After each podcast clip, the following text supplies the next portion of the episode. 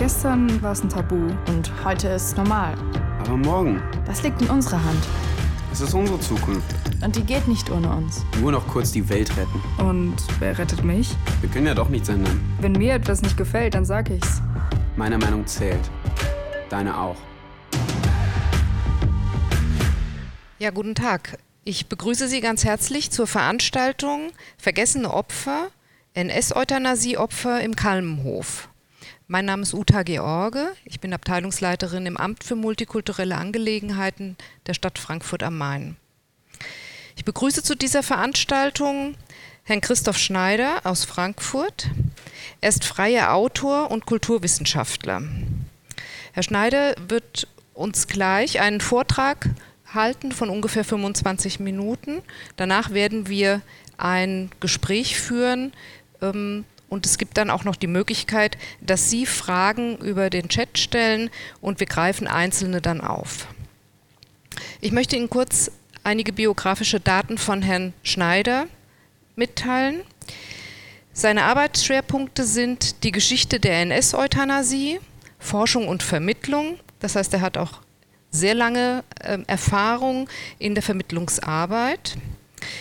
Die Rezeption der NS-Vernichtungspolitik in Filmen, Nachkriegsprozessen und der Populärkultur und insgesamt die Medienwissenschaft.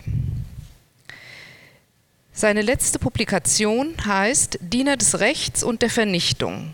Das Verfahren gegen die Teilnehmer der Konferenz von 1941 oder die Justiz gegen Fritz Bauer. Christoph Schneider hat einen Lehrauftrag am Institut für Geschichte der Medizin an der Justus-Liebig-Universität in Gießen und derzeit arbeitet er an einer Studie zum Kalmenhof in Idstein. Und damit begrüße ich sehr herzlich Christoph Schneider und übergebe dir das Wort.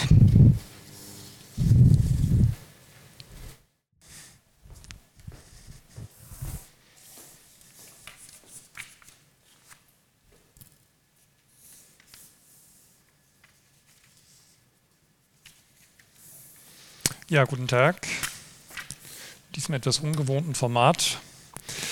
Im Jahr 2016 versuchte Vitos Rheingau, das leerstehende Krankenhausgebäude des Kalmenhofs in Idstein im Taunus zu verkaufen. Der Versuch wurde zum Boomerang. Vitos Rheingau ist ein Teil der Vitos Holding. Alleingesellschafter dieser Holding ist der Landeswohlfahrtsverband Hessen, abgekürzt LWV. Er wiederum ist der Rechtsnachfolger des Bezirksverbandes Nassau, der mit einer Reihe seiner Einrichtungen an der NS-Euthanasie beteiligt war. So auch mit dem Kalmenhof. Die Einrichtung diente 1941 im Rahmen der sogenannten Aktion T4 als Zwischenanstalt. Das heißt, Patienten und Patientinnen, die in ihren Einrichtungen selektiert worden waren, kamen kurzzeitig in den Kalmenhof, wurden hier gesammelt und bald darauf in die Tötungsanstalt Hadamar gebracht und ermordet zu werden. Im Kalmenhof, ursprünglich eine Heilerziehungsanstalt, im Kalmenhof selbst wurden jedoch auch Patienten und Patientinnen umgebracht. In eben jenem Krankenhausgebäude, das 2016 im Immobilienportal auftauchte und beworben wurde als letzter Rohdiamant in Idstein. In diesem Haus wurden zwischen 1939 und 1945 in mehreren Phasen etwa 700 Kinder, Jugendliche und Erwachsene im Rahmen der NS-Euthanasie ermordet.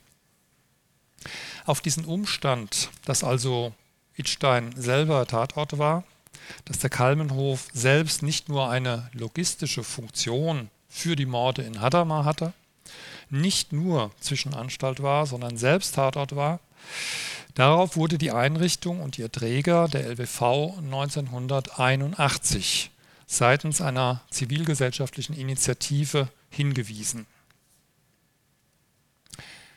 Der Umstand, wie das geschah, ist ganz erstaunlich.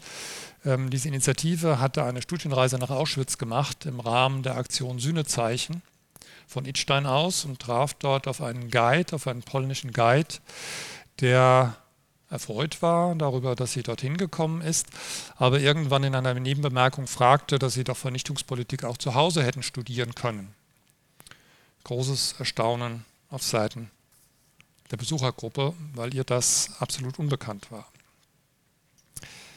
In diesem Zusammenhang der Aufklärung der Geschehnisse Anfang der 80er Jahre in Idstein, stellte sich heraus, dass in den letzten 2,5 Kriegsjahren hinter dem Krankenhaus ein Friedhof geschaffen worden war. Dort liegt auf einem terrassierten, langgezogenen Hang etwa die Hälfte der Kalmenhof-Opfer, das heißt mindestens 350 Leichname. Nach einem 6 Jahre währenden Prozess, also von 1981 bis 1987, wurde dort ein Mahnmal errichtet. Der Kalmenhof-Friedhof wurde zugleich als Kriegsgräberstätte anerkannt. Denn nach dem deutschen Gräbergesetz sind NS-Opfer Soldaten gleichgestellt. Das heißt, ihre Gräber müssen gekennzeichnet werden. Der Bund übernimmt die Pflege und Instandhaltung und er gewährt, so heißt es im Gesetzestext, ewiges Ruherecht. Die Gräber können nicht, wie sonst üblich, nach 20 oder 30 Jahren offen gelassen werden. Mit der Einweihung des Mahnmals auf dem Gelände hinter dem Krankenhaus des Kalmenhofs 1987, der Anerkennung der Kriegsgräberstätte, wurde der erinnerungspolitischen Zeitenwende der 80er Jahre Tribut gezollt. Die Verkaufsannonce, die ich anfangs erwähnte, die Annonce von 2016, mit der das Krankenhaus, das im Übrigen längst leer steht, auf dem Immobilienmarkt angeboten wurde, betraf eben nur dieses Krankenhausgebäude. Das Mahnmal sollte nicht angerührt werden, dennoch löste die Annonce vor Ort Proteste aus. Nach einigem Hin und Her wurden im Herbst 2017 zwei Wissenschaftler, einer davon ich, beauftragt zu klären, welche Bereiche des Krankenhauses in die Tatabläufe einbezogen waren. Das war sozusagen die Forschungsfrage Nummer 1. Und ob außerhalb der Kriegsgräberstätte, es handelt sich um eine Fläche von 42 x 6 Metern, weitere Gräber mit Mordopfern liegen. Das war die zweite Frage. Der Forschungszeitraum, um diese beiden Fragen zu klären, war relativ knapp bemessen. Trotzdem finden sich im Abschlussbericht vom Juli 2018 klare Angaben und seitdem gibt es ein Problem. Die 1987 als Kriegsgräberstätte markierte Grabfläche umfasst offenkundig nur etwa 1/3 bis 1/4 des historischen Areals des Kalmenhof-Friedhofs. Und ebenso offenkundig war das damals 1987, als das Mahnmal eingeweiht wurde, maßgeblichen Akteuren bekannt. Die Motive für die optische Verkleinerung der Friedhofsfläche sind brisant. Sie resultieren aus Geschehnissen, die in der Zeit zwischen dem Kriegsende und dem Hinweis von 1981 auf die vergessene Tatgeschichte der Einrichtung liegen. Die Stadt Idstein hatte Anfang der 1950er Jahre ein Neubaugebiet so zugeschnitten, dass, so stellt sich das nun dar, ein Grabfeld berührt bzw. überlappt wurde.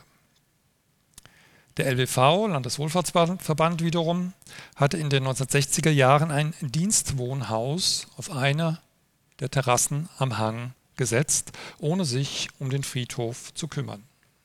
Ob oder inwieweit dabei Gräber zerstört wurden, ließ sich bislang nicht klären. Dieses neue Gebäude, Dienstwohnhaus genannt, hatte jedoch für einige Jahre eine Sonderzufahrt, die, soweit sich das heute rekonstruieren lässt, quer durch 2 Grabfelder zum Krankenhaus hinunterführte. Nachdem also der Forschungsbericht 2018 es für sehr wahrscheinlich erachtete, dass zahlreiche Gräber außerhalb der Kriegsgräberstätte liegen, wurden Untersuchungen mit Hilfe des Georadarverfahrens in Auftrag gegeben. Es handelt sich dabei um ein nicht-invasives Verfahren, das heißt ohne Bodenöffnung. Es wird das Echo hochfrequenter elektromagnetischer Signale ausgewertet und man versucht so sozusagen Bodenanomalien festzustellen. Soweit dieses Verfahren verlässlich ist, ich vermag das nicht im Detail zu beurteilen, bestätigte es jedenfalls die Resultate des Forschungsberichtes, die sozusagen auf Dokumente und Archivquellen zurückgegriffen haben. Der Sachstand am Hang hinter dem der Sachstand am Hang hinter dem Krankenhausgebäude ist also heute der folgende. Eine erhebliche Zahl von Skeletten ermordeter Kalmenhof-Opfer befinden sich außerhalb einer vom Regierungspräsidium Darmstadt offiziell genehmigten, mit öffentlichen Geldern finanzierten, 1987 eingeweihten Kriegsgräberstätte. Die Skelette befinden sich zum Teil auf privatem Grund, in den Privatgärten seit den 50er Jahren, zum anderen Teil auf einer Terrasse, deren Fläche erst vor wenigen Jahren an Privat veräußert wurde. Wenn ich heute sagte, dann meine ich auch heute, also jetzt ist das so und in den nächsten Wochen sollen, soweit ich das sozusagen inoffiziell mitbekommen habe, durch den Volksbund Deutsche Kriegsgräberfürsorge ein Teil der Toten umgebettet werden, nämlich die in den Privatgärten. Jedes Fall jedoch ist keinesfalls sicher, beziehungsweise sogar eher unwahrscheinlich, dass in diesem Bereich noch viele intakte Gräber existieren. Denn um die Gärten an diesem Hang abzufangen, wurde 1952 eine Stützmauer gezogen, längs zum Hang. Bei dieser wie auch bei anderen Gelegenheiten dürften Gräber zerstört worden sein.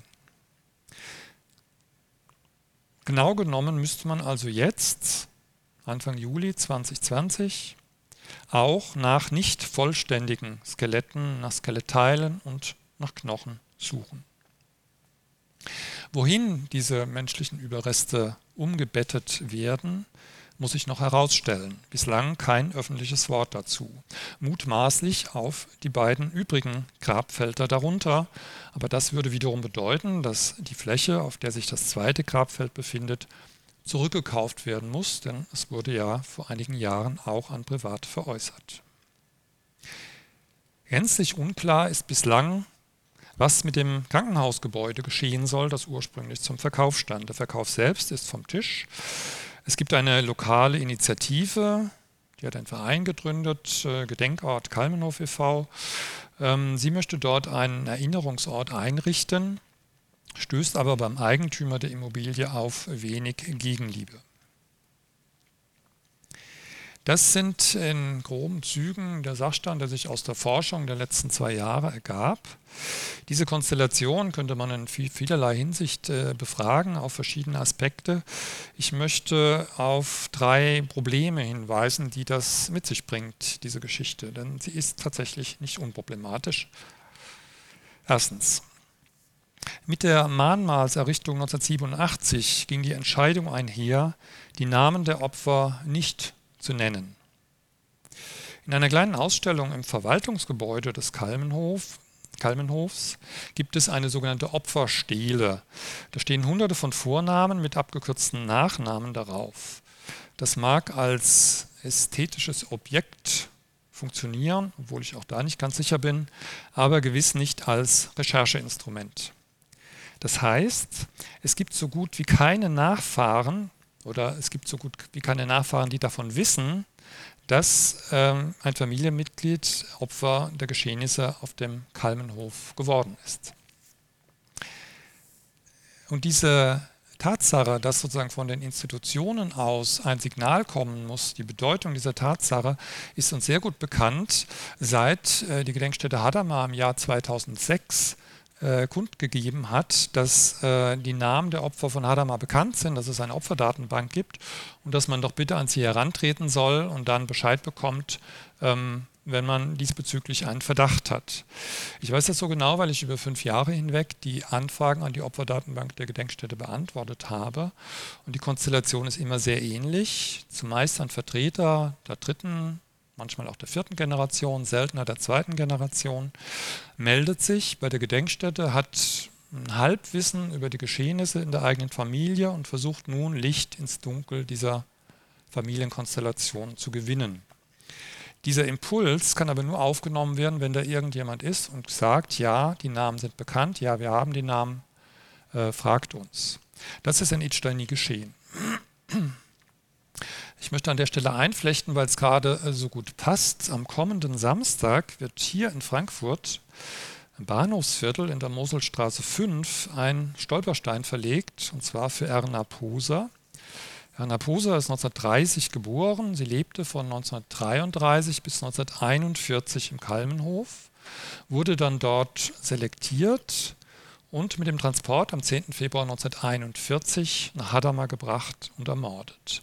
Hanna Poser ist also ein Hadamar-Opfer, aber mit engem Bezug zum Kalmenhof.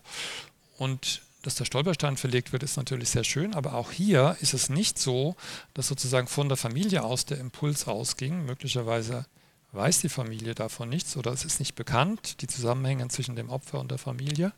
Der Impuls ging an dieser Stelle auch von einer Frau, die dazu arbeitet, von einer Publizistin aus. Aber zurück zu den Namen der Opfer des Kalmenhofs. Im Jahre 2018 hat eine Privatperson die privat recherchierten Opfernamen auf einer privaten Webseite publik gemacht. Die hat die Adresse kalmenhof-gedenken.de. Ich betone das, weil es zeigt, dass wir in diesem Themenfeld bis heute auf Personen angewiesen sind, die sich selbst beauftragen und die mit ihren eigenen Ressourcen eine solche Arbeit machen. Ansonsten gäbe es bis heute keinen öffentlichen Zugang zu den Namen der Opfer des Kalmenhofs. Ich komme zu meiner zweiten Schlussfolgerung aus den Darlegungen zu dieser kleinen Forschungsepoche. Ganz offensichtlich sind die Toten das Medium dieser Konfrontation. Das ist, was NS-Euthanasie angeht, keineswegs nur in Idstein so, sondern etwa auch auf dem Frankfurter Hauptfriedhof. Dort liegen die Urnen von etwa 320 Hadamar-Opfern der Aktion T4. In allen Fällen ist auf den Grabplatten das falsche Sterbedatum angegeben. Diese Daten sind nicht irgendwie falsch, irrtümlich falsch oder dergleichen, sondern es sind die von den Tätern falsch beurkundeten Sterbedaten. In einem kleinen Arbeitskreis, in dem Herr Dickerbohm, Frau Hamm und ich versammelt sind. Wir drängen seit Jahren darauf, dass das geändert wird. Wir haben sogar das Gräbergesetz auf unserer Seite. Es ist nämlich unzulässig, falsche Daten auf Grabsteinen anzugeben. Bislang ist das jedoch vergebens gewesen. Es geht bei dieser Beschäftigung mit den Toten, uns wird das nämlich manchmal so nahe gebracht, es geht bei dieser Beschäftigung mit den Toten nicht um eine Marotte oder dergleichen. Es geht auch nicht bloß um eine ethische Geste, also Solidarität mit den Opfern. Es geht um eine historisch-politische Konstellation, die sich hier abbildet. Die Sterbedaten wurden damals regelhaft falsch beurkundet in Hadamar, um die Angehörigen über den wahren Todestag zu täuschen und um in der Summe sehr viel Geld von den Kostenträgern einzustreichen. Die Falschbeurkundung ist ein originäres Moment der Tat. Und sie wird fortgeschrieben. Ganz ähnlich in Idstein. Die Tatbeteiligten haben damals die Angehörigen hinsichtlich der Todesumstände belogen. Sie haben zudem, wenn die Angehörigen anwesend waren, Scheinbestattungen mit einem Sarg vorgenommen, um einen korrekten Ablauf zu simulieren. Wenn die Angehörigen fort waren, hat man den Sarg wieder herausgeholt und die Gräber oft mehrfach belegt. Die Täter, die Tatbeteiligten haben Nummernschilder auf die Gräber gesteckt, also keine Namensschilder, sondern Nummernschilder. Und kurz vor Kriegsende haben sie das Grabnummernverzeichnis, was sie geführt haben, verbrannt. Ganz klar, die Geste, der Wunsch der Täter, vergessen machen dieser Menschen, die sie umgebracht haben. Dieses Werk des Vergessenmachen-Wollens der Geschehnisse und auch der Menschen, die ihnen zum Opfer fielen, hat man in der Nachkriegszeit fortgeführt. Den Kalmenhof-Friedhof nicht zu sichern, keinen Friedhofsmauer darum zu ziehen. Dann die Aggression gegen die Gräber durch die Baumaßnahmen in den 1950ern und den 60er Jahren. Das Vergessen des Friedhofs bis 1981, wo man einen Tipp eines polnischen Guides brauchte. Und schließlich die Markierung nur eines relativ kleinen Teils im Zuge der Mahnmalserrichtung 1987. Das lässt sich meines Erachtens deuten als ein Pakt mit den Tatbeteiligten an diesem Punkt. Der Umgang mit den Gräbern ist in gewisser Weise das Echo des Umgangs mit den Lebenden während der NS-Zeit. Und zwar, und das bringt mich zum dritten und letzten Punkt, noch während der 80er Jahre. Denn gemäß der dominierenden Großerzählung hat Deutschland beginnend in den 80er Jahren seine NS-Vergangenheit vorbildlich aufgearbeitet. Da war 1985 die Weizsäcker Rede zum 40. Jahrestag der Befreiung. Gedenkstättengründungen, wenn man mal zurückschaut, fallen oft in diese frühen 80er Jahre. Zahlreiche Initiativen haben sich gegründet, haben vor Ort die Geschehnisse aufgearbeitet. Auch die Gedenkstätte Hadamar hat ein Gründungsjahr 1983. Es war im Übrigen hier in der Region, wird man das wissen, die Zeit, als Ernst Klee begann zu forschen und zu publizieren. Er im Übrigen auch einer, der ohne Geld und Auftrag anfing. Was diese Großerzählung angeht, bilde ich mir ein, nicht gerade mit Naivität geschlagen zu sein, aber ich hätte dennoch nicht für möglich gehalten, in welchem Maß diese Aufklärung, diese Epoche in Idstein eine halbe war, also letztlich eine partielle Verdunkelung der historischen Geschehnisse, insbesondere der Geschehnisse in der Nachkriegszeit. Dankeschön.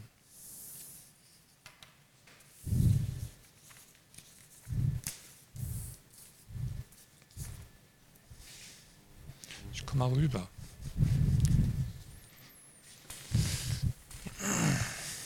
Ja, vielen Dank, Christoph, für diesen intensiven Einblick in die Geschichte von Idstein. Ja, wir haben für noch ein paar Infos zum Programm. Das heißt, wir werden jetzt in ein Gespräch einsteigen. Und es ist möglich, dass Sie über den Chat, das hatte ich vorhin schon gesagt, Fragen stellen oder auch ein Stück weit mitdiskutieren. Ja, Christoph, wir beide haben ja sehr lange in der Gedenkstätte Hadamar pädagogische Arbeit zu dem Thema NS-Euthanasieverbrechen gemacht. Du hattest Hadamar ja schon eben erwähnt. Hadamar ist ein Ort, an dem von 1941 bis 1945 15.000 Menschen ermordet worden sind. Im Jahr 1941 etwa 10.000 im Keller in einer Gaskammer und in den Jahren 42 bis 45 etwa weitere 5.000 durch Überdosierung von Medikamenten und gezieltes Verhungern lassen.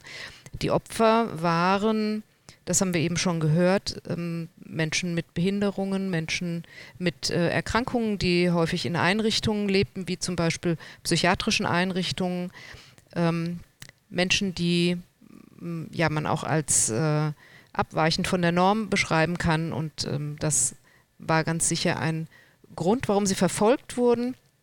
Menschen auch, die unter die strengen Nützlichkeitsvorstellungen, die es im Nationalsozialismus gab, ja, die dort kein Lebensrecht hatten, keine Existenzberechtigung, und deshalb wurden sie ja allerdings bereits schon deutlich vor dem Nationalsozialismus eingruppiert oder bezeichnet mit dem Begriff lebensunwertes Leben. Die Gedenkstätte, das hast du auch gesagt, ist 1983 gegründet worden. Sie ist seit vielen Jahren eine sehr aktive Gedenkstätte mit einem zwar regionalen, aber doch sehr regen Einzugsgebiet, kommen viele Gruppen und es gibt eine intensive pädagogische Arbeit dort. Das Thema NS-Euthanasieverbrechen ist ja nach meiner Erfahrung, und das hatten wir uns ja schon an anderen Stellen drüber unterhalten, ist es ein Thema, was schon von vielen Menschen, auch die über sich mit der Erinnerung an den Nationalsozialismus befassen, auch ein Stück weit nicht so ganz im Zentrum steht. Deshalb finde ich es umso wichtiger, auch dass wir heute darüber sprechen. Und die Frage ist, wenn wir jetzt auf die pädagogische Arbeit kommen, was hältst du bei der pädagogischen Arbeit zum Thema NS-Euthanasieverbrechen oder insgesamt zum Thema Tötungen oder auch Aussonderung von Menschen mit Behinderungen oder die als sozial abweichend gegolten haben. Was hältst du da für relevante Lerninhalte?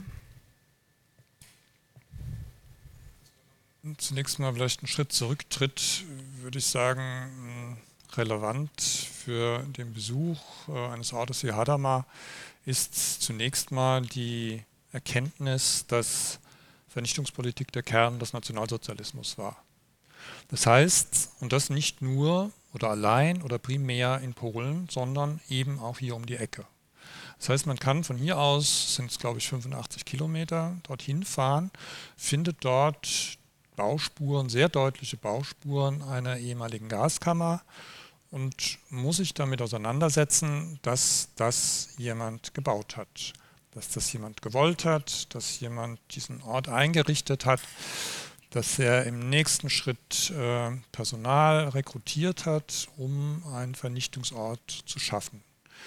Das ist meines Erachtens weiter von erheblicher Bedeutung, vielleicht sogar mehr noch als früher, weil ich glaube, es gibt so eine Art Chiffrenhaftigkeit dieses Bereichs. Wir haben so oft darüber geredet, er ist kulturell überformt in vielfacher Hinsicht. Es gibt ganz viele Symbole dafür. Und die nackte Tatsache, dass das jemand wollte, dass ein Ort geschaffen wurde, der zu nichts anderem diente, als Menschen dorthin zu bringen und am selben Tag zu ermorden, ist etwa was, mit dem man sich auseinandersetzen kann. Wobei ich auch sagen muss, ich war ja einige Jahre, beziehungsweise auch mehr als einige Jahre dort, es ist auch etwas, was nicht mit der Zeit geklärt wird. Also es ist so, dass es mir irgendwann wieder fremder wurde. Ich hatte irgendwann das Gefühl, ich habe dazu ein Verhältnis entwickelt und irgendwann stellte ich fest, dass ich eigentlich kein gutes Verhältnis dazu entwickelt habe. Und vielleicht das gerade noch dazu, damit einhergeht auch die Erkenntnis, dass so einen Ort zu betreiben eine Vielzahl von Personen notwendig waren, die durchaus höchst heterogen zusammengesetzt waren. Ich denke da insbesondere an die jungen Frauen in der Büroabteilung der Tötungsanstalt Hadamar, die zum großen Teil aus Frankfurt kamen. Das war ihre zweite Anstellung. Sie hatten gelernt bei einem großen Kaufhaus in Frankfurt und dort die Arbeit machten, Korrespondenz mit den Angehörigen, Sterbeurkunden fälschen, während sie halt draußen die Busse haben vorfahren sehen, die die Opfer brachten. Junge Frauen, die natürlich affin waren gegenüber dem Nationalsozialismus, aber nicht identisch sind mit den, ich sag mal, Hardcore-Nazis, die wir uns gewohnt sind vorzustellen, wenn wir an NS-Vernichtungspolitik denken. Also in diesem sehr basalen Bereich würde ich zunächst mal immer noch weiterhin und für lange Zeit noch einen wesentlichen Lerninhalt sehen. Ja, also auch, also vielleicht nochmal zu den Berufsgruppen, die in den Euthanasie-Tötungsanstalten tätig waren. Das waren ja neben den Bürokräften, waren es ja tatsächlich auch Ärzte, vereinzelt Ärztinnen und es waren auch Pflegepersonal. Und das Pflegepersonal hatte ja häufig auch einen interessanten Berufsethos. Das heißt, es ist, hat ja auch später im Prozess eigentlich wenig Bruch mit dem eigenen Berufsethos im Nachhinein sehen können. Obwohl die Tätigkeit dort ja nicht mehr war, zu heilen und zu pflegen, sondern zu töten. Und deshalb gibt es ja auch eine ganze Reihe von Literatur, die heilen und vernichten heißt, um genau dieses eigentlich sich diametral ausschließende Thema in einen Satzteil zusammenzufassen.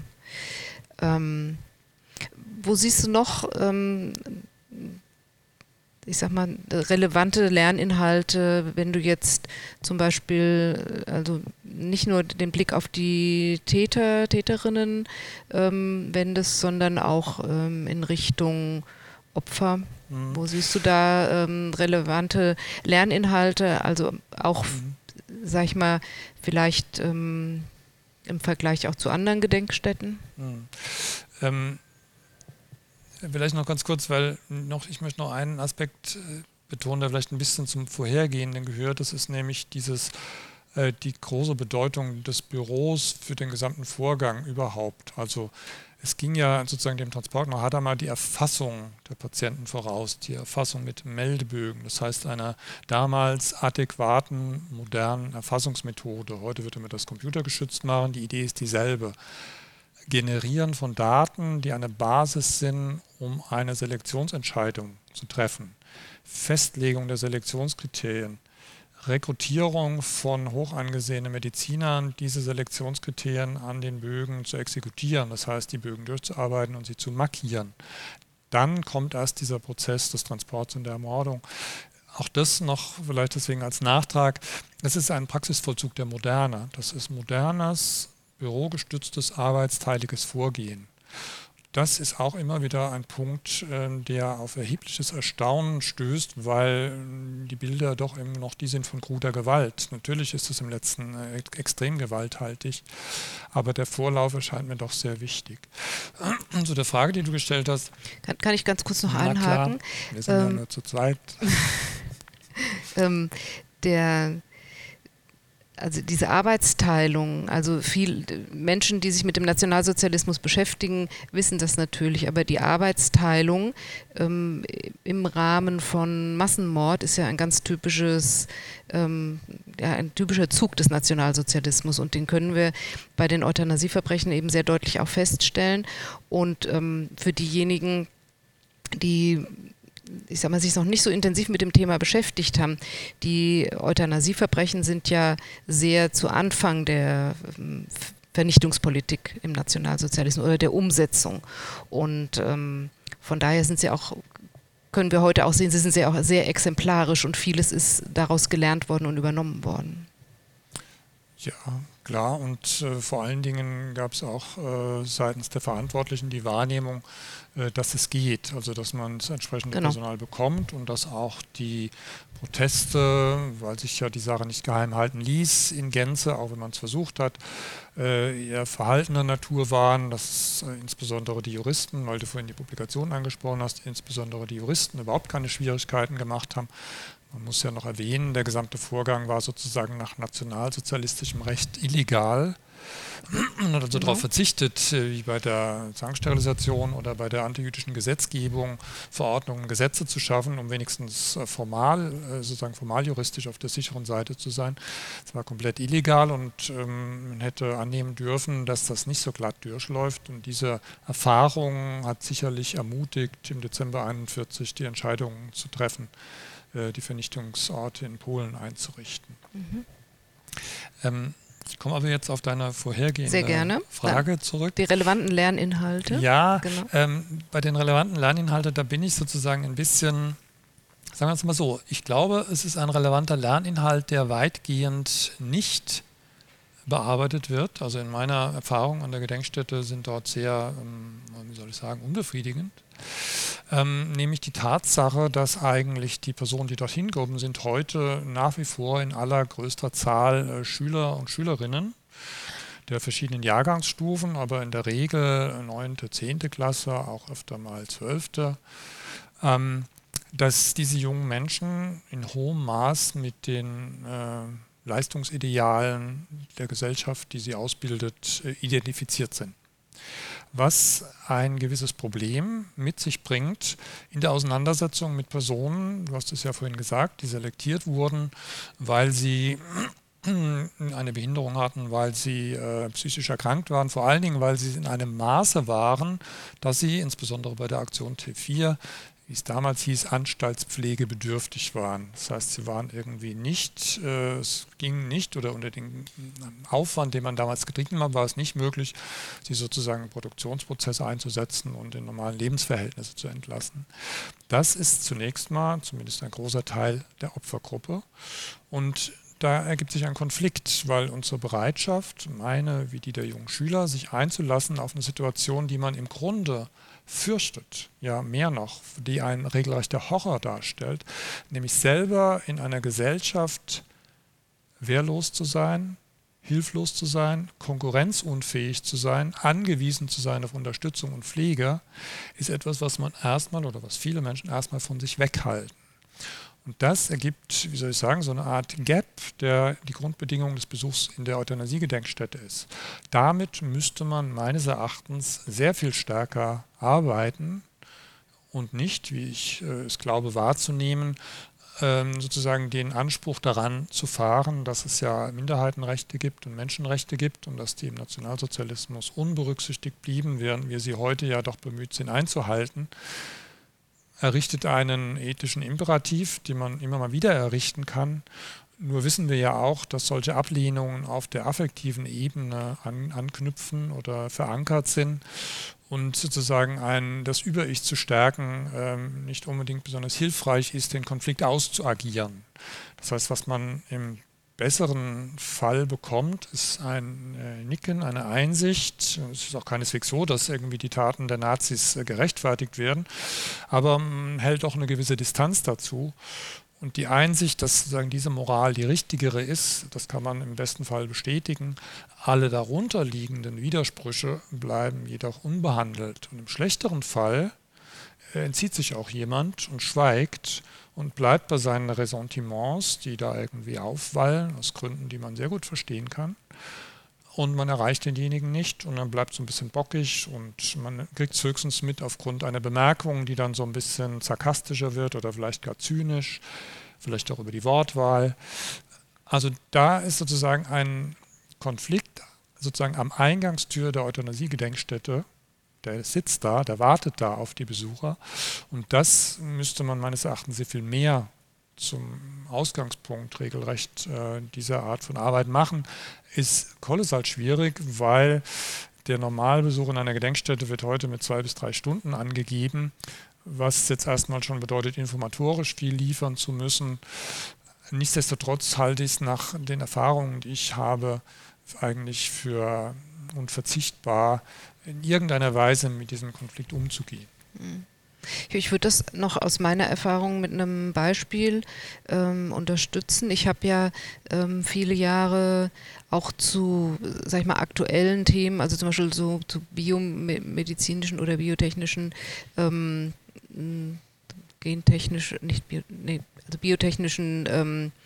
bioethischen, Techniken oder Maßnahmen, also sprich, welche also Themen wie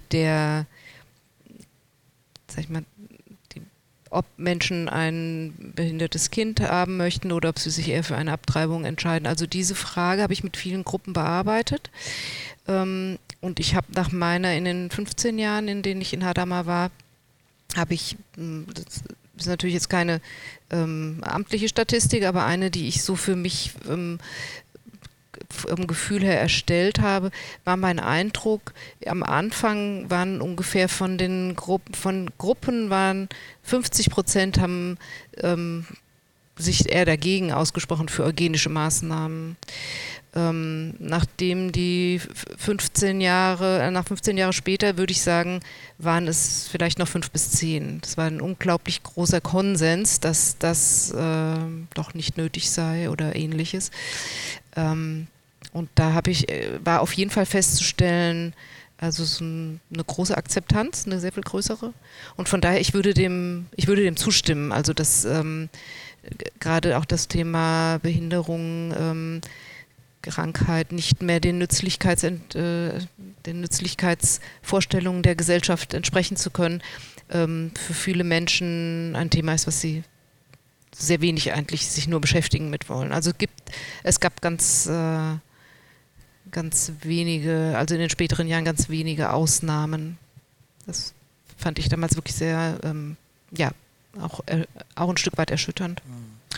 Ich glaube, dass auch Entwicklungen, die sozusagen außerhalb der Gedenkstätte stattfinden oder auch außerhalb des Themenfeldes, Stichwort Agenda 2010, Umbau der Sozialsysteme, das in gewisser Weise nochmal verstärkt hat oder verschärft hat oder jedenfalls flankiert. weil es natürlich eine Wahrnehmung gibt dieser jungen Leute und sie kriegen es ja tagtäglich eingetrichtert, du musst den Abschluss schaffen, wenn du den Abschluss nicht schaffst, kannst du es gleich vergessen. Oder auch die Wahrnehmung, dass eine ganze Reihe von Personen, die augenscheinlich durchaus gesund sind, also nach unseren landläufigen Vorstellungen, gleichwohl als Flaschensammler oder irgendwie anders in die Obdachlosigkeit abgedrängt, sozusagen rausfallen aus den Möglichkeiten, die die Gesellschaft bietet. Und was das für ein Verhängnis ist, dass man dann nämlich dann auch schlecht wieder zurückkommt. Also es gibt, glaube ich, ein in den letzten Jahren angewachsenes Drohpotenzial, überflüssig zu werden. Die Gesellschaft braucht möglicherweise mich gar nicht. Und das macht natürlich was mit jungen Leuten an einem Ort, wo sie aufgerufen werden, sich sozusagen in gewisser Weise mal darauf einzulassen, dass man da jetzt als anstaltspflegebedürftiger Mensch selektiert wurde. Man muss da ja so ein bisschen mitgehen. Identifikation ist da immer das Wort, das ist möglicherweise das falsche Wort, aber es bedarf ja doch einer gewissen Grundempathie, um dieser Sache folgen zu können. Und das ist, wenn sozusagen der Mensch dahin gebracht wird, unter einem erheblichen Druck steht und ihm ständig gesagt wird, du musst Leistung bringen, du musst fit sein, kannst dir keine Ausreden vorbringen.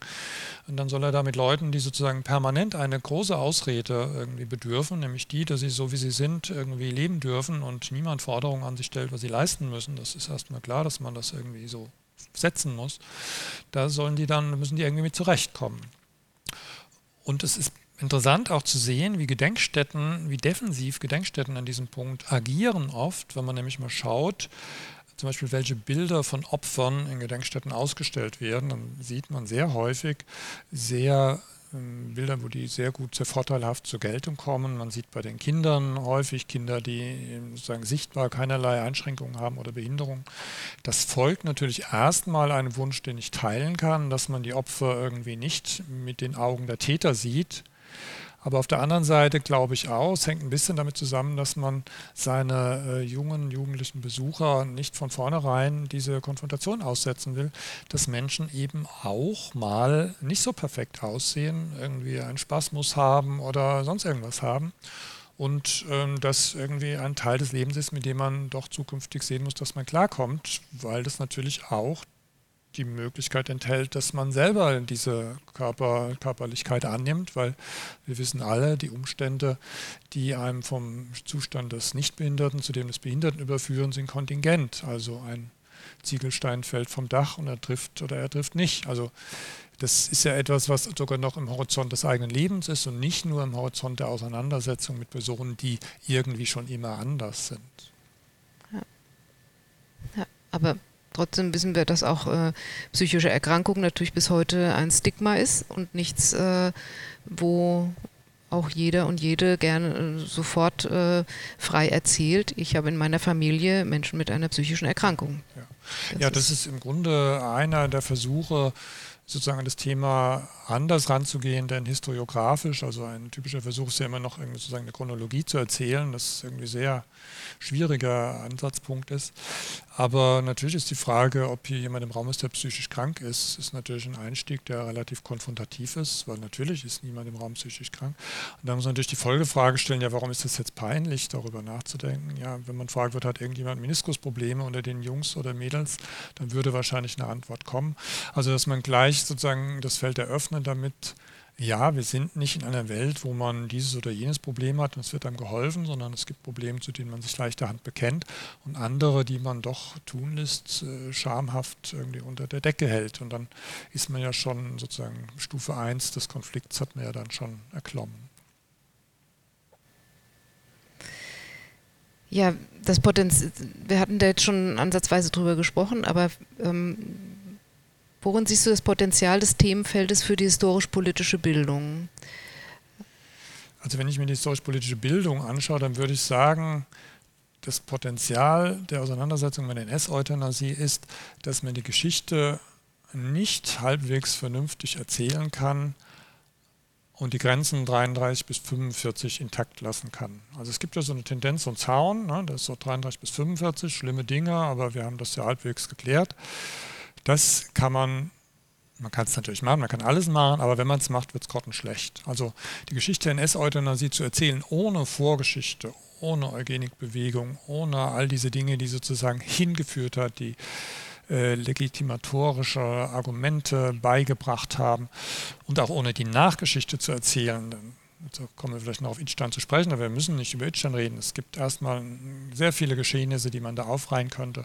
Ohne Vorgeschichte und Nachgeschichte kann man eigentlich NS-Euthanasie, also man sollte es nicht machen, und wenn man es macht, wird es dumm und falsch. Das, glaube ich, ist ein wesentliches Potenzial. Vielleicht kann man sich, nun gut, beim Antisemitismus und der Ermordung der europäischen Juden ist es ähnlich, aber es gibt ja doch irgendwie immer starke Versuche, diese Einhegung auf diese 12 Jahre irgendwie aufrechtzuerhalten. Und du hast es vorhin, glaube ich, erwähnt, das Wort lebensunwertes Leben, Vernichtung lebensunwerten Lebens. Das wird jeder sagen, ja, das ist ja knallharter Nazi-Sprech.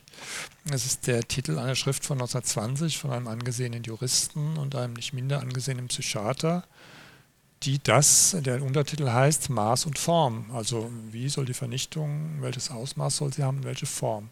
Das ist ein Diskussionsgegenstand, über den man ja ganz unterschiedliche Meinung sein kann, ob die Vernichtung so oder so ausfallen soll. Na, das ist ja das Problem. Ne? Wenn man sozusagen das zu einem Diskussionsgegenstand erhebt, wo man Pro und Contra erwägt, dann sind wir schon ganz schön weit gekommen im Jahr 1920. Und also Geschichten dieser Art, das weißt du, müssen irgendwie auch mitrekonstruiert werden. Wenn man irgendwie verstehen will, warum das relativ glatt ging, ab 1939 die Anstaltspatienten systematisch zu ermorden. Also, ja. Ich würde jetzt vielleicht dann noch, weil diese Sache mit der Biologie ist ja auch heute noch irgendwie wichtig. Also Eugenikbewegung habe ich erwähnt. Eugenik, sowas wie Erbgesundheitslehre, ist der Wortsinn. Und die Idee derer, die dieser Lehre anhängen, ist, dass man sozusagen die Gesellschaft verbessern kann, indem man die Fortpflanzung steuert. Und die Prämisse ist, es gibt sozusagen gute und schlechte Fortpflanzung. Es gibt genetische Ausstattung, die ist schadhaft, defizitär, und es gibt großartige genetische Ausstattung. Und indem wir das steuern, lösen wir die in großer Zahl vorhandenen sozialen Probleme der 10er, 20er und 30er Jahren. Das ist wie sagten die schlauen Leute dazu, Biologisierung des Sozialen. Und da sind wir nun auch nicht so völlig drüber hinweg, wenn ich daran erinnere, dass vor einigen Jahren irgendein Herr, dessen Name ich nicht erinnern will, ein Buch geschrieben hat, Deutschland schafft sich ab, und mit einer Vielzahl von Biologismen einen Bestsellererfolg gelandet hat. Also auch dieser Teil haben wir ja sozusagen... sind wir in der Not, anknüpfen zu können, sage ich es mal so. Also wir sehen sozusagen den ideologischen Bestand, der hilfreich war für die Nazis, mit der rassebiologischen Weltanschauung ihr Vernichtungsprogramm zu initiieren. Und dann ploppen so Aspekte davon auf, und man merkt, es gibt keinen Grund, lineare Bewältigungsgeschichten zu erzählen. Dann würde ich zustimmen. Ich bin immer auch der Meinung gewesen, die Kontinuitäten sind in vielerlei Hinsicht sehr, sehr deutlich, und es gibt vergleichsweise wenig Brüche. Gerade was zum Beispiel den biologistischen Zugang zu, ich sag mal, Formen von Menschenwürde und von Lebenswert angeht. Ich will aber nochmal daran anknüpfen, dass du gesagt hast, wichtig sind die Vorgeschichte und die Nachgeschichte. Um es einzubetten, dem stimme ich zu, und würde aber jetzt unseren Blick nochmal ein bisschen drehen wollen, und zwar, wir haben zwar schon gesprochen über Besuchsgruppen, die in Gedenkstätten wie zum Beispiel nach Hadamar fahren. Ich würde jetzt nochmal einen bestimmten Aspekt dieser Besuchsgruppen hervorheben oder etwas, das sie auch kennzeichnet, und zwar: Wir können ja sagen, dass bei Gründungen, du hattest das ja vorhin in deinem Vortrag gesagt, in den 80er Jahren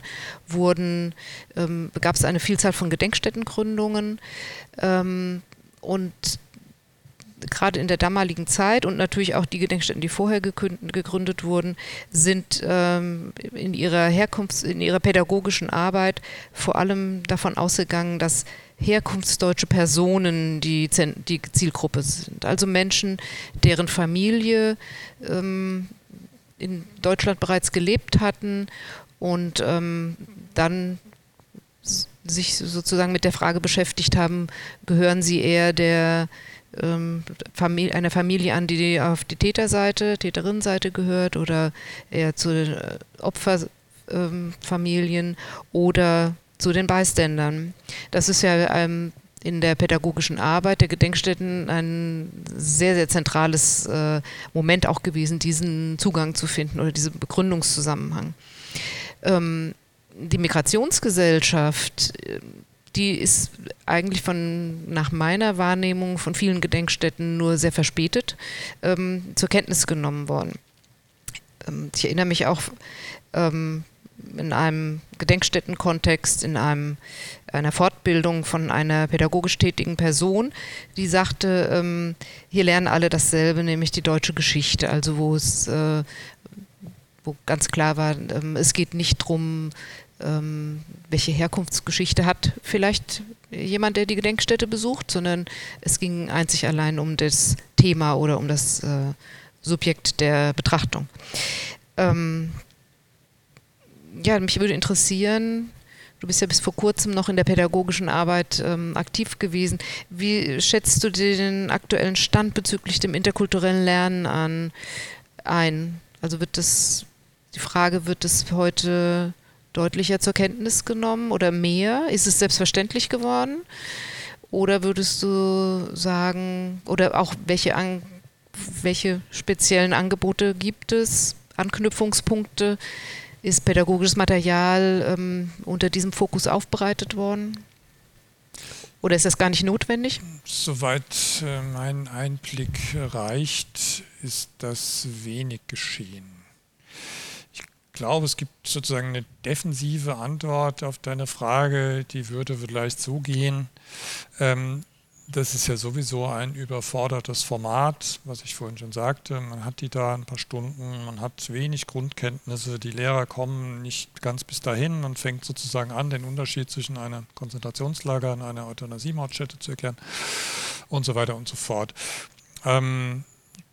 Die Verästelungen, die Möglichkeiten, die sich ja auch bieten anhand der Opfergruppe, also in Hadamar wurden ja auch zwischen insbesondere 43 und 45 mehrere hunderte polnische und sowjetische Zwangsarbeiter umgebracht. Also es gibt ja sozusagen schon auf Seiten der Opfergruppe einen sich aufdrängenden Anknüpfungspunkt. Es gibt ja auch Menschen, die aus Osteuropa in diese Schulklassen geraten. Das wäre sozusagen der eher defensive Versuch zu sagen, naja, das passiert nicht so, weil das ist irgendwie auch echt zu schwierig oder zu komplex. Man könnte allerdings auch versucht sein, eine offensive Antwort zu formulieren. Die würde dann vielleicht so ausgehen, dass man sagt, Biologismus und Sozialnutzenkalküle, wenn wir mal diese beiden Stränge der Rechtfertigungsmaschine der Nazis irgendwie sozusagen ein bisschen rausarbeiten. Biologismus habe ich eben schon angefangen, Sozialnutzenkalküle liegt auf der Hand. Patienten, die noch arbeitsfähig waren, hatten sehr viel größere Chancen, den NS zu überleben, wie Patienten, die nicht arbeitsfähig waren. Das tut sich an allen möglichen Stellen bahnbrechen. Biologismus und Sozialnutzenkalküle sind tatsächlich ein universeller Faktor. Das heißt, damit werde ich konfrontiert, egal aus welchem Land ich geflohen bin oder aus welchem Erdteil meine Eltern stammen oder meine Großeltern oder wann immer die Migrationsgeschichte begann. Da haben wir irgendwie was mit zu tun, da haben wir was zu sagen. Und natürlich ist das dann oft rassistisch überformt. Also das sieht man ja auch heute, wenn irgendwelchen Orten Menschen, die hergeflohen sind, ein Mikrofon unter die Nase gehalten bekommen, die sofort wissen, dass sie jetzt sagen müssen, dass sie unbedingt arbeiten wollen und Arbeit suchen und bereit sind, irgendwie zu arbeiten. Na klar, das ist auch das, was ihnen entgegengebracht wird. Also dass sie bitteschön keine Flüchtlinge, wie sagt unser Innenminister dazu, in die Sozialsysteme sind, sondern dass sie irgendwie hier tüchtig sein sollen und sozialversicherungspflichtige Tätigkeiten aufnehmen sollen. Also auf diesem Gebiet ergibt sich, ob man will oder nicht, ein universalistisches Moment sozusagen der Thematisierung, von dem man leichterhand viele Erfahrungen, Lebenswirklichkeiten einbinden kann, die keineswegs auf Herkunftsdeutsch beschränkt sind. Das wäre sozusagen der Versuch, die Sache ein bisschen freundlicher zu beschreiben oder nicht nur als Defizit zu markieren. Wie könntest du dir das denn für einen Ort wie Idstein vorstellen, um nochmal zurückzukommen zum Ausgangspunkt? Okay. Also das Diskussion. Ist natürlich jetzt nur wirklich schwierig. Also es ist zunächst mal schwierig, weil man ja erstmal keinen Ankerpunkt hat in Idstein. Also in Idstein gibt es sozusagen eine Wiese und noch eine Wiese und Gärten und davor gibt es das Mahnmal und es gibt scharfe Konfrontationen innerhalb der Stadtgesellschaft zwischen verschiedenen Akteuren. Der LWV ist natürlich auch jetzt ganz alarmiert über diese Geschichte, die sozusagen seine eigene Geschichte berührt und nicht nur die Tatnachfolgerschaft oder die Übernahme des Bezirksverbandes.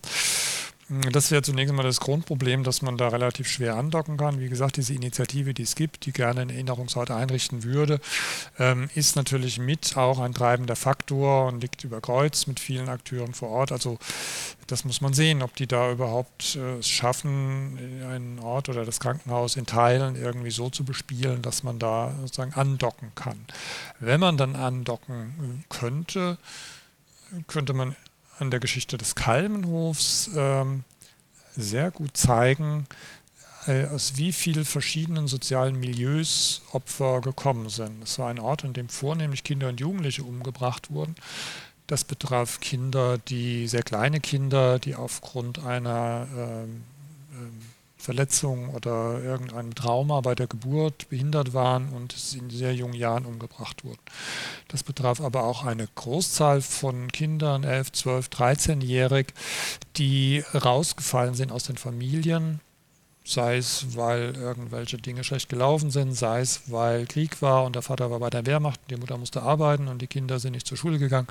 Das Jugendamt hat sich eingeschaltet. Also die im engeren Sinne, würde man heute, glaube ich, sagen, sozial auffällig waren und nicht unbedingt krank. Man kann natürlich alles auch mit Diagnosen behaften. Und dann gab es auch junge Erwachsene, jugendliche junge Erwachsene, die herangezogen wurden. Es wurde dann im Kalmenhof ein Lazarett der Wehrmacht implantiert. Viele Bereiche, viele Häuser wurden für diese Wehrmachtslazarett benutzt. Und die jugendlichen Erwachsenen waren diejenigen, die das Lazarett zu versorgen hatten. Die haben auf 3 Höfen gearbeitet, haben Landarbeit gemacht, sie haben Sorgearbeit übernommen, sie haben in vielfältiger Weise diese Arbeit gemacht. Und was passiert, wenn Jugendliche so etwas tun müssen? Sie haben irgendwann keine Lust mehr. Sie fliehen. Kalmenhof hatte keine Mauer drumherum, fliehen war leicht, nur die Flucht durchziehen war schwierig. Wo soll man hin in einem nazifizierten Deutschland in den letzten Kriegsjahren? Also wurden sie eingefangen, zurückgebracht, manchmal sogar von den Eltern aus besseren und schlechteren Gründen oder verständlichen und weniger verständlichen. Das war häufig ihr Todesurteil, also das hat man sich dann nicht bieten lassen. Das heißt, die Opfer des Kalmenhofs bringen aus sehr verschiedenen Lebensgeschichten, werden die dorthin gebracht, agieren da zum Teil noch, agieren zum Teil auch nicht, werden nur hingebracht, um umgebracht zu werden, auch das gab es. Also da kann man sozusagen vielfältige Anknüpfungen zu sozialer Marginalisierung. Also wie kommen Menschen von einem Zustand, in dem sie relativ ruhig leben, in eine Situation, wo sie um ihr Leben fürchten müssen, dem Zugriff von Ämtern ausgesetzt werden, was nur im Nationalsozialismus direkt tödliche Gefahr bedeutet, was heute vielleicht bedeuten würde, um Lebenschancen gebracht zu werden, um eine Zukunft gebracht zu werden, um Sicherheiten gebracht zu werden. Also diesen Unterschied darf man nie kleinschreiben aus meiner Sicht, sonst macht man sich schuldig der Bagatellisierung der Verbrechen, die man gerade im Begriff ist, aufzuklären. Also die Differenz muss man schon anerkennen. Genau, und könnte auch sozusagen unabhängig davon noch auch etwas Positives sein, wenn ein Amt sich einschaltet. Unbedingt. Es gibt durchaus andere Konstellationen. Das wollte ich nicht. Genau. Meine Frage wäre nochmal so die Erinnerungsgeschichte von Idstein, die bietet ja also auch gerade das Verdecken, also wenn wir es ein bisschen abstrahieren, bietet ja, glaube ich, auch eine Menge an Anknüpfungspunkten, auch gerade für, ich sag mal, heterogene Zielgruppen, die mit unterschiedlichen Lebensbiografien kommen, die ja, wie gesagt, selbst unterschiedliche Erfahrungen haben, auch ganz unterschiedliches Interesse und die also vielleicht auch darüber gewonnen werden können oder das Interesse mobilisiert werden kann. Ja, also vorhin habe ich ja Nachgeschichte sozusagen nur als Stichwort genannt. Vielleicht muss man noch ein paar Basics dazu sagen. Also die Nachgeschichte der NS-Euthanasie besteht ja im Wesentlichen daraus, dass es eine Phase der Strafverfolgung gegeben hat, die währte etwa von 1945 bis 1948. Das sind jetzt grobe Zahlen, aber im Kern ist das sehr leicht zu rekonstruieren. Danach eingebrochen ist, abgebrochen ist. Das heißt, es hat entweder keine Anklagen mehr gegeben oder wenn es Anklage gegeben hat, dann hat es lächerlich geringe Strafen gegeben oder sogar Freisprüche. Bis dahin, dass es irgendwann keine Anklagen mehr gegeben hat. Rühmliche Ausnahme sind dann die Sachen, die Fritz Bauer in den 60er Jahren nochmal veranstaltet hat. Aber Fritz Bauer ist eben auch eine lokale Größe und eine lokale Angelegenheit. Das kann man leider nicht für die ganze Republik sagen. Flankiert wurde diese außerordentlich zurückhaltende Strafverfolgung der Täter durch die Nichtanerkennung der Opfergruppe. Es gibt in Deutschland das Bundesentschädigungsgesetz von 1953, novelliert 1956. Da fallen Euthanasieopfer wie andere Opfergruppen des NS auch, aber die fallen da nicht drunter, so wie das Gesetz geschrieben wurde und vor allen Dingen, wie es ausgelegt wurde durch die entsprechenden hohen Instanzen. Das heißt, wir haben keinen für die Opfer, für die Überlebenden der NS-Euthanasie, die gibt es ja auch in Hadamar, haben rund 400 Personen die zweite Mordphase überlebt. Die sind überhaupt nicht markiert als Überlebende, die existieren im sozialen Raum überhaupt nicht als Überlebende. Die sind sozusagen, fallen raus aus dieser Entschädigungsgesetzgebung, was zum einen sicherlich ökonomischen Faktor war, aber vor allen Dingen das Moment der Anerkennung.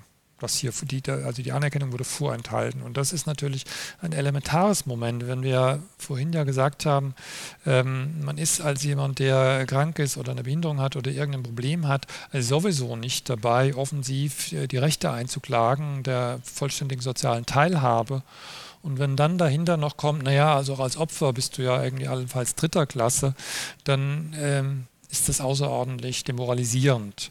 Und Margot Hamm, mit der ich ja auch zusammenarbeite, hat das in einer Vielzahl von Stellungnahmen klargemacht, was das ein Kampf war, überhaupt zu situieren, ein Wissen, es gibt Opfer des NS, die Zwangssterilisierten, die NS-Euthanasie-Überlebenden, und die sind Opfer des NS. Das ist so trivial. Und sie sind nicht irgendwelche Opfer oder auch Opfer oder sollten vielleicht ein Almosen bekommen, weil es ja nicht geht, dass sie nichts bekommen, weil das ist die Folge gewesen. Sie wurden nach allgemeinem Kriegsfolgengesetz ab 1981 hatten sie sozusagen die Möglichkeit, Einmalzahlungen zu bekommen. Später wurde das aufgestockt.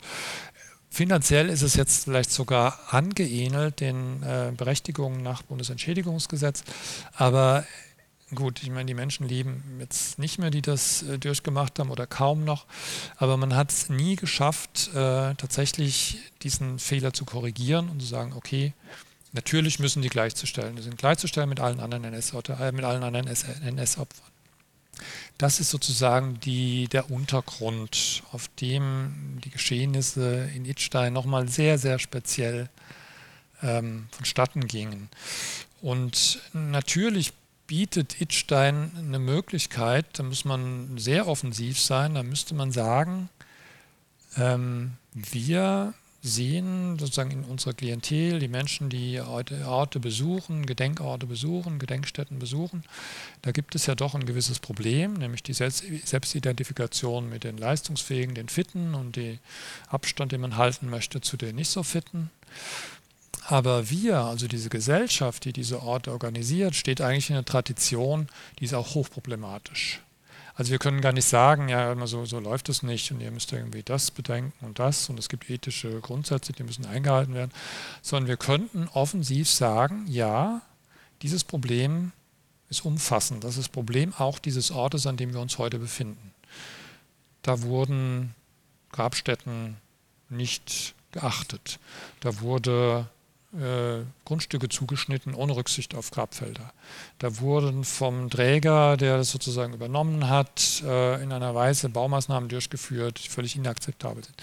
Da wurde Aufklärung in den 80er Jahren betrieben, die irgendwie mit einer halben Lüge endeten.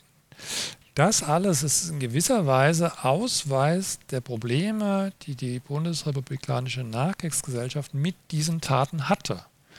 Und wenn man das natürlich zum Ausgangspunkt macht, dann hat man vielleicht erstmal eine andere Basis zu sagen, ja, es gibt ein Problem. Es gibt schon lange ein Problem der Anerkennung der Opfer. Es gibt heute ein Problem der Anerkennung von Menschen mit psychischen Erkrankungen als eben auch nur krank, wie andere auch. Es gibt nach wie vor ein Problem der sozialen Teilhabe von Menschen, die als behindert gelten. Es gibt die Konjunktur der Pränataldiagnostik, wo wir uns mal kurz fragen dürfen, was genau machen wir da eigentlich. Also wir hätten sozusagen eine ganz andere Grundlage, um die Probleme, die durch die Personen reinkommen, also durch die jungen Leute, die zu uns kommen, die bestimmte Haltungen verkörpern, wo wir nicht sagen können, ja, so geht das nicht, das wissen wir besser, sondern wo wir sagen können, ja, genau, wir haben sozusagen einen historischen Bestand, wo dieses Problem aufgeploppt ist und dieser historische Bestand beginnt 1945. Die Probleme des Umgangs mit den Daten beginnen 1945. Wir haben ganz viel zu erzählen von 1945 bis heute. Ich persönlich war erstaunt, dass wir es tatsächlich bis heute zu erzählen haben. Ich hätte gedacht, wir haben eine Geschichte zu erzählen, die wird irgendwann gut, so Anfang der 80er Jahre. Das habe ich in Idstein gelernt. Möglicherweise müssen wir sagen, die Geschichte ist problematisch bis heute. Mancherorts. Nicht alles gleich, das ist schon klar, aber wenn du nach Idstein fragst, dann... Also ich würde sagen, Idstein ist sozusagen, birgt enorme Möglichkeiten für die Pädagogik. Wenn man sich ganz schön viel Stress macht. Also das muss man dann eben auch prozedualisieren. Du weißt, wie das ist, da muss man Formen für finden. Da gibt es verschiedene Gruppen, die kommen mit verschiedenen Voraussetzungen. Aber eigentlich könnte man so richtig offensiv den Kernkonflikt der Euthanasie-Gedenkstätten oder der Arbeiten mit dem Erinnern an die Opfer, könnte man so richtig offensiv angehen. Fehlen möglicherweise noch ein paar Jahre die Voraussetzungen. Schauen wir mal, wie es ausgeht. Also das sind ja jetzt Dinge, jetzt im Juli sollen diese Grabungen stattfinden. Also man möchte da irgendwie natürlich einerseits Klarheit haben und zugleich auch diese Umbettungen vornehmen. Also das ist natürlich auch etwas, was enorme Bedeutung hat. Wann haben wir je die Opfer wieder ausgegraben und warum wurde das nötig? Also die ganze Geschichte hängt ja daran, dass man das jetzt für nötig erachtet, das zu tun. Also das ist ein sehr spooky, es ist sehr strange, aber irgendwie ist es auch konsequent, weil so wie es ist, kann man es nicht lassen. Ja, es ist von dem, was du berichtest, natürlich ein bisschen das Gefühl, dass die Geschichte nicht vorbei ist. Sondern dass sie sehr, sehr präsent ist. Und das bietet natürlich in der Tat für die pädagogische Arbeit ziemlich viele Anknüpfungspunkte. Ja. Wobei dann natürlich dann auch, das kennst du auch von der Pädagogik, die Frage der Anschaulichkeit natürlich erstmal nicht gegeben ist, weil man steht erstmal vor lauter Flächen, die nichts zeigen von sich aus. Man muss das alles aufschließen. Aber klar, machbar wäre das allemal. Ne? Ja. Ja, wir haben jetzt Fragen wie schön. Hier in unserem... Es hört uns also jemand zu. Die über den Chat gekommen sind. Ich lese dir mal die erste vor. Wurde Ihrer Meinung nach dieses Erbe in heutigen Institutionen, zum Beispiel Pflegeeinrichtungen oder Psychiatrien, ausreichend aufgearbeitet? Wenn nicht, wo sehen Sie Defizite und Potenziale? Wow, okay, das ist eine kleine Frage. Okay. Gut, also da kann ich nur, glaube ich, begrenzt was zu sagen, weil das ist irgendwie sehr schwer, so allgemein das zu beantworten.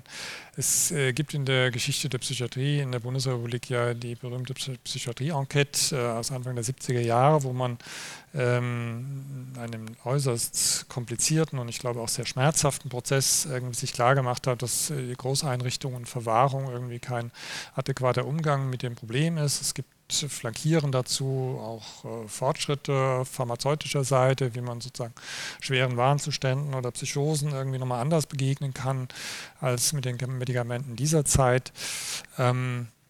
Insofern, ja, da gibt es irgendwie eine ganze Menge, was möglich ist. Auf der anderen Seite, ich habe selber Freundinnen und Freunde, die schwere psychische Erkrankungen durchgemacht haben. Das heißt, ich habe auf die Art und Weise als Besucher dann auch mal die Psychiatrie von innen kennengelernt, also die laufende. Und das hat mich dann schon so ein bisschen bedrückt. Also ich hatte so das Gefühl, da ist jetzt nicht so viel angekommen von dem, wie so Räume aussehen könnten, mit welchen Personalschlüssel man möglicherweise dieser doch anspruchsvollen Aufgabe begegnen sollte. Dann lese ich in der Zeitung immer mal wieder von einem neuen Skandal hier in Frankfurt-Höchst oder an der Universitätsklinik in der Psychiatrie. Da denke ich dann immer, ja, es hat sozusagen so einen Fortschritt über die 70er Jahre, den man auch nicht bagatellisieren soll. Aber umgangssprachlich würde man vielleicht sagen, da scheint mir doch sehr viel Luft nach oben zu sein.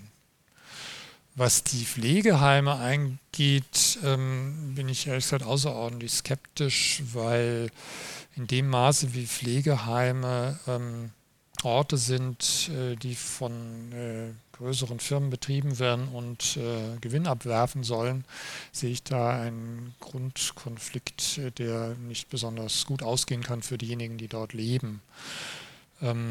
Ich habe auch da nur begrenzte Einblicke, aber ich sehe, dass in doch relativer Dichte so etwas aufpoppt. Das hat den Namen Pflegeskandal, wobei ich mich irgendwann frage, ab wann eigentlich ein Skandal noch Skandal heißen darf, wenn er sozusagen einen verstetigten Zustand abbildet. Also ist dann ich dann irgendwie als Philologe so ein bisschen skeptisch, ob man da nicht eine andere Begrifflichkeit finden müsste.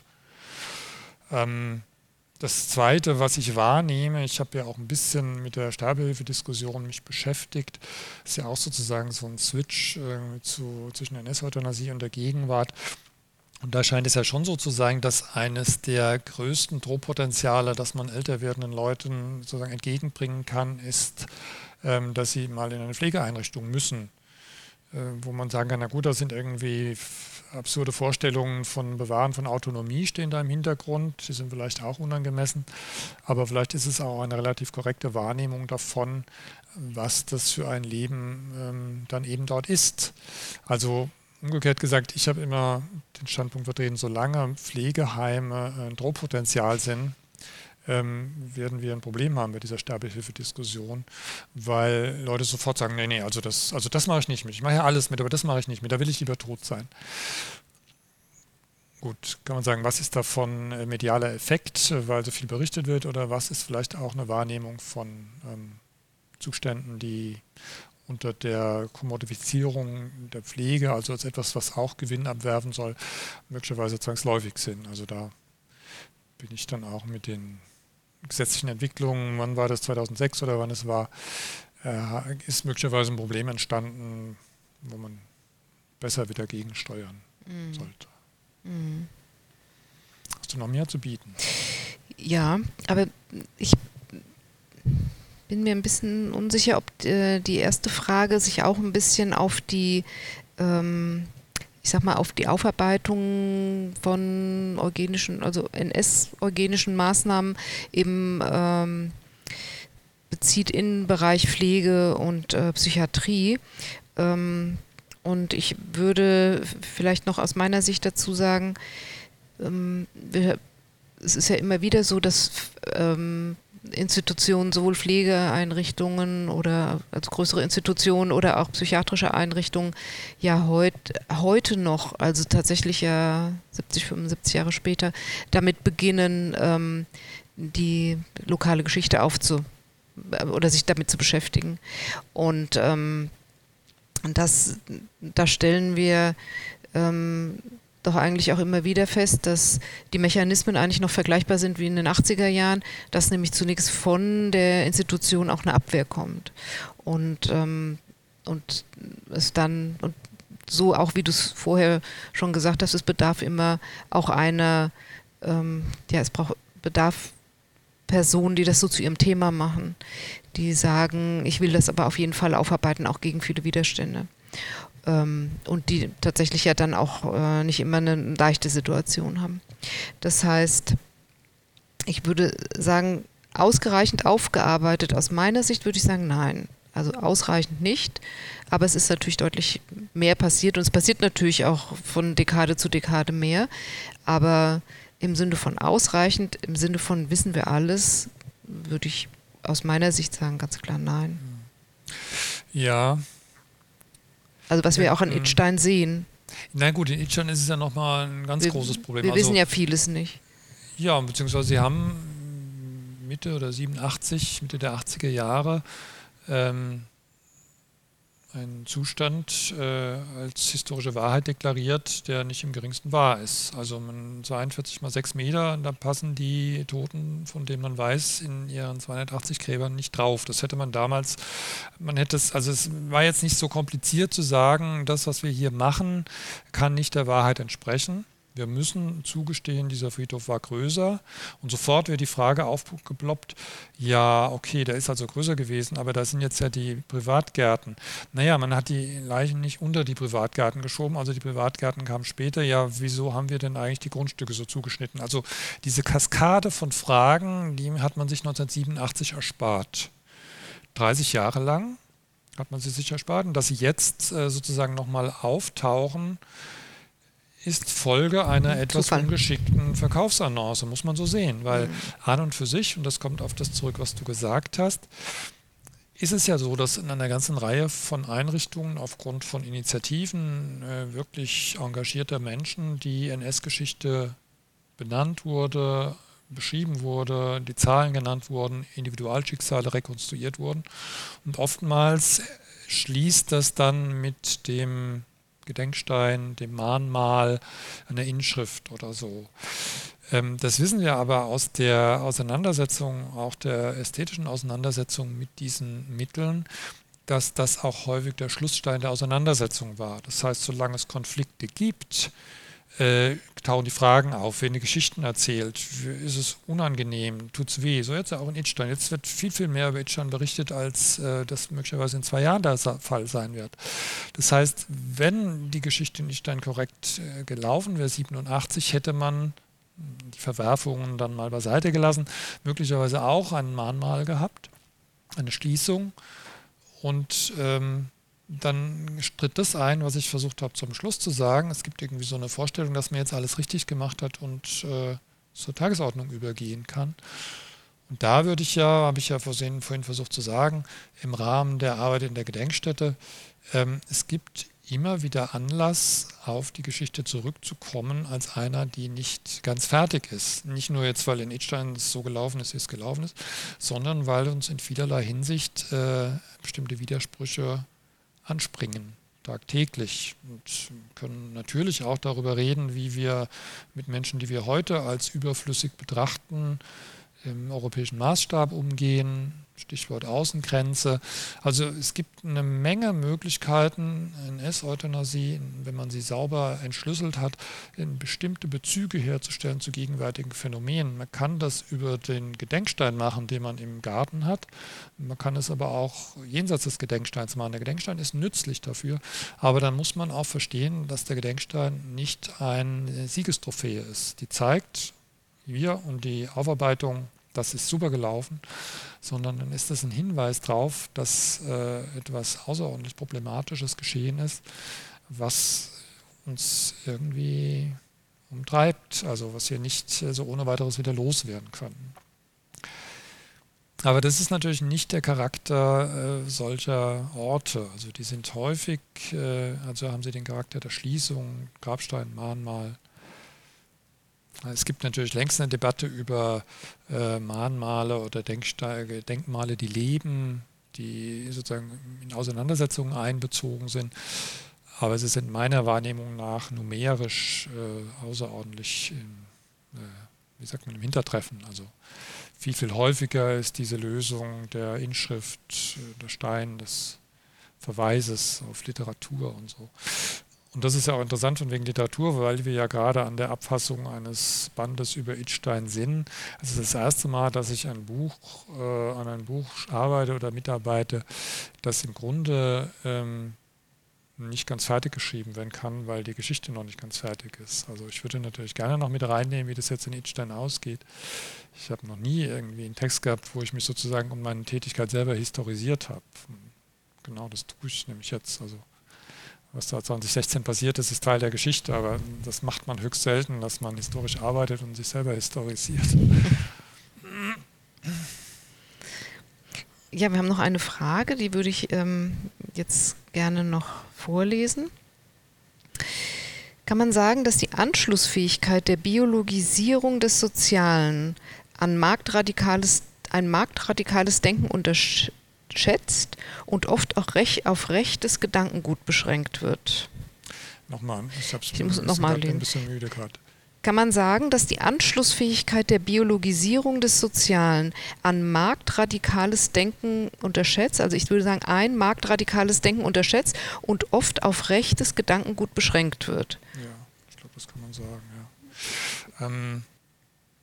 Also vielleicht muss man nochmal sagen, mit dieser Biologisierung des Sozialen, warum das auch so unglaubliche Konjunktur hatte. Das ist übrigens auch ein Faktor, weil du vorhin nach... sozusagen ein bisschen weggehend von dieser Abstammungsgeschichte, deutsche Geschichte. Eugenikbewegung war eine internationale Bewegung. Also diese Idee der Biologisierung des Sozialen hat unglaublich viel Anhänger in Skandinavien, in den USA, in der Schweiz, in Australien. Also da ist tatsächlich nichts originär Deutsches dran. Ich glaube, die Biologisierung des Sozialen ist auch und auch heute noch attraktiv, weil sie natürlich einen wunderbaren Legitimationsdiskurs zur Verfügung stellt. Also wenn die Subjekte ein bisschen schwach ausgestattet sind in ihrer Genetik. Das ist natürlich blöd, aber dann muss man da irgendwas machen. Wenn man aber sagen, soziale Probleme existieren und die Menschen sind, wie sie sind und die müssen wir die sozialen Probleme lösen, dann haben wir das alles am Hals. Dann müssen wir über die Pflege nachdenken, dann müssen wir Wohnungsbauprogramme machen, dann müssen wir soziale Probleme lösen, dann müssen wir Therapien anbieten. Das heißt, das ganze Spektrum, was heute würde man auch sagen Geld kostet, ist dann am Staat. Aber mit dieser Biologisierung kann man ja immer so ein bisschen tun, es liegt eigentlich an der Ausstattung bestimmter Subjekte und nicht an der Art und Weise, wie wir die Verteilung von Gütern organisieren oder wie wir die Reproduktion organisieren oder den medizinischen Fortschritt oder was auch immer. Also da, glaube ich, gibt es tatsächlich einen Link von der Biologisierung des Sozialen zum Neoliberalismus, weil man dieses Legitimationsmoment durchaus gerne weiterhin benutzen möchte, um, sage ich mal, die Sozialkosten weiter senken zu können oder sie jedenfalls nicht, also da nicht investieren zu müssen und sagen, naja, Alltagsvorsorge, Daseinsvorsorge, das, was soll es denn sonst gehen? Darum geht es natürlich elementar. Nein, dann kann man sagen, es geht um die Investition in die Infrastruktur, damit wir sozusagen am Weltmarkt besser reüssieren. Und also an der Stelle, glaube ich, gibt es eine Affinität der Biologisierung des Sozialen zum Neoliberalismus. Und da würde ich, glaube ich, sagen, ja, natürlich wird das eher von Rechten offensiv bespielt. Aber ich sagte ja vorhin schon, also die Bereitschaft, solche Thesen zu gutieren, geht weit über das rechte Spektrum hinaus. Und das ist ja dann das immer wiederkehrende Problem, wenn die Rechten sozusagen als kleine Kohorte da wären, das könnte man vielleicht noch hinnehmen, aber dass sie sich natürlich mit ihren Parolen da popularisieren, das macht die Probleme dann richtig groß. Mhm. Ja. Ja. Haben wir überzogen? Nein. Dann hast du noch eine Frage? Tatsächlich nein. Ich denke, dass wir am Ende angekommen sind und ich bedanke mich bei dir, Christoph, für deinen kenntnisreichen Vortrag und auch für die intensive inhaltliche Diskussion, die wir im Anschluss daran hatten. Vielen Dank dafür und ich bedanke mich natürlich auch bei allen Zuhörenden für ihr Interesse und herzlichen Dank. Und wünsche noch einen angenehmen Nachmittag.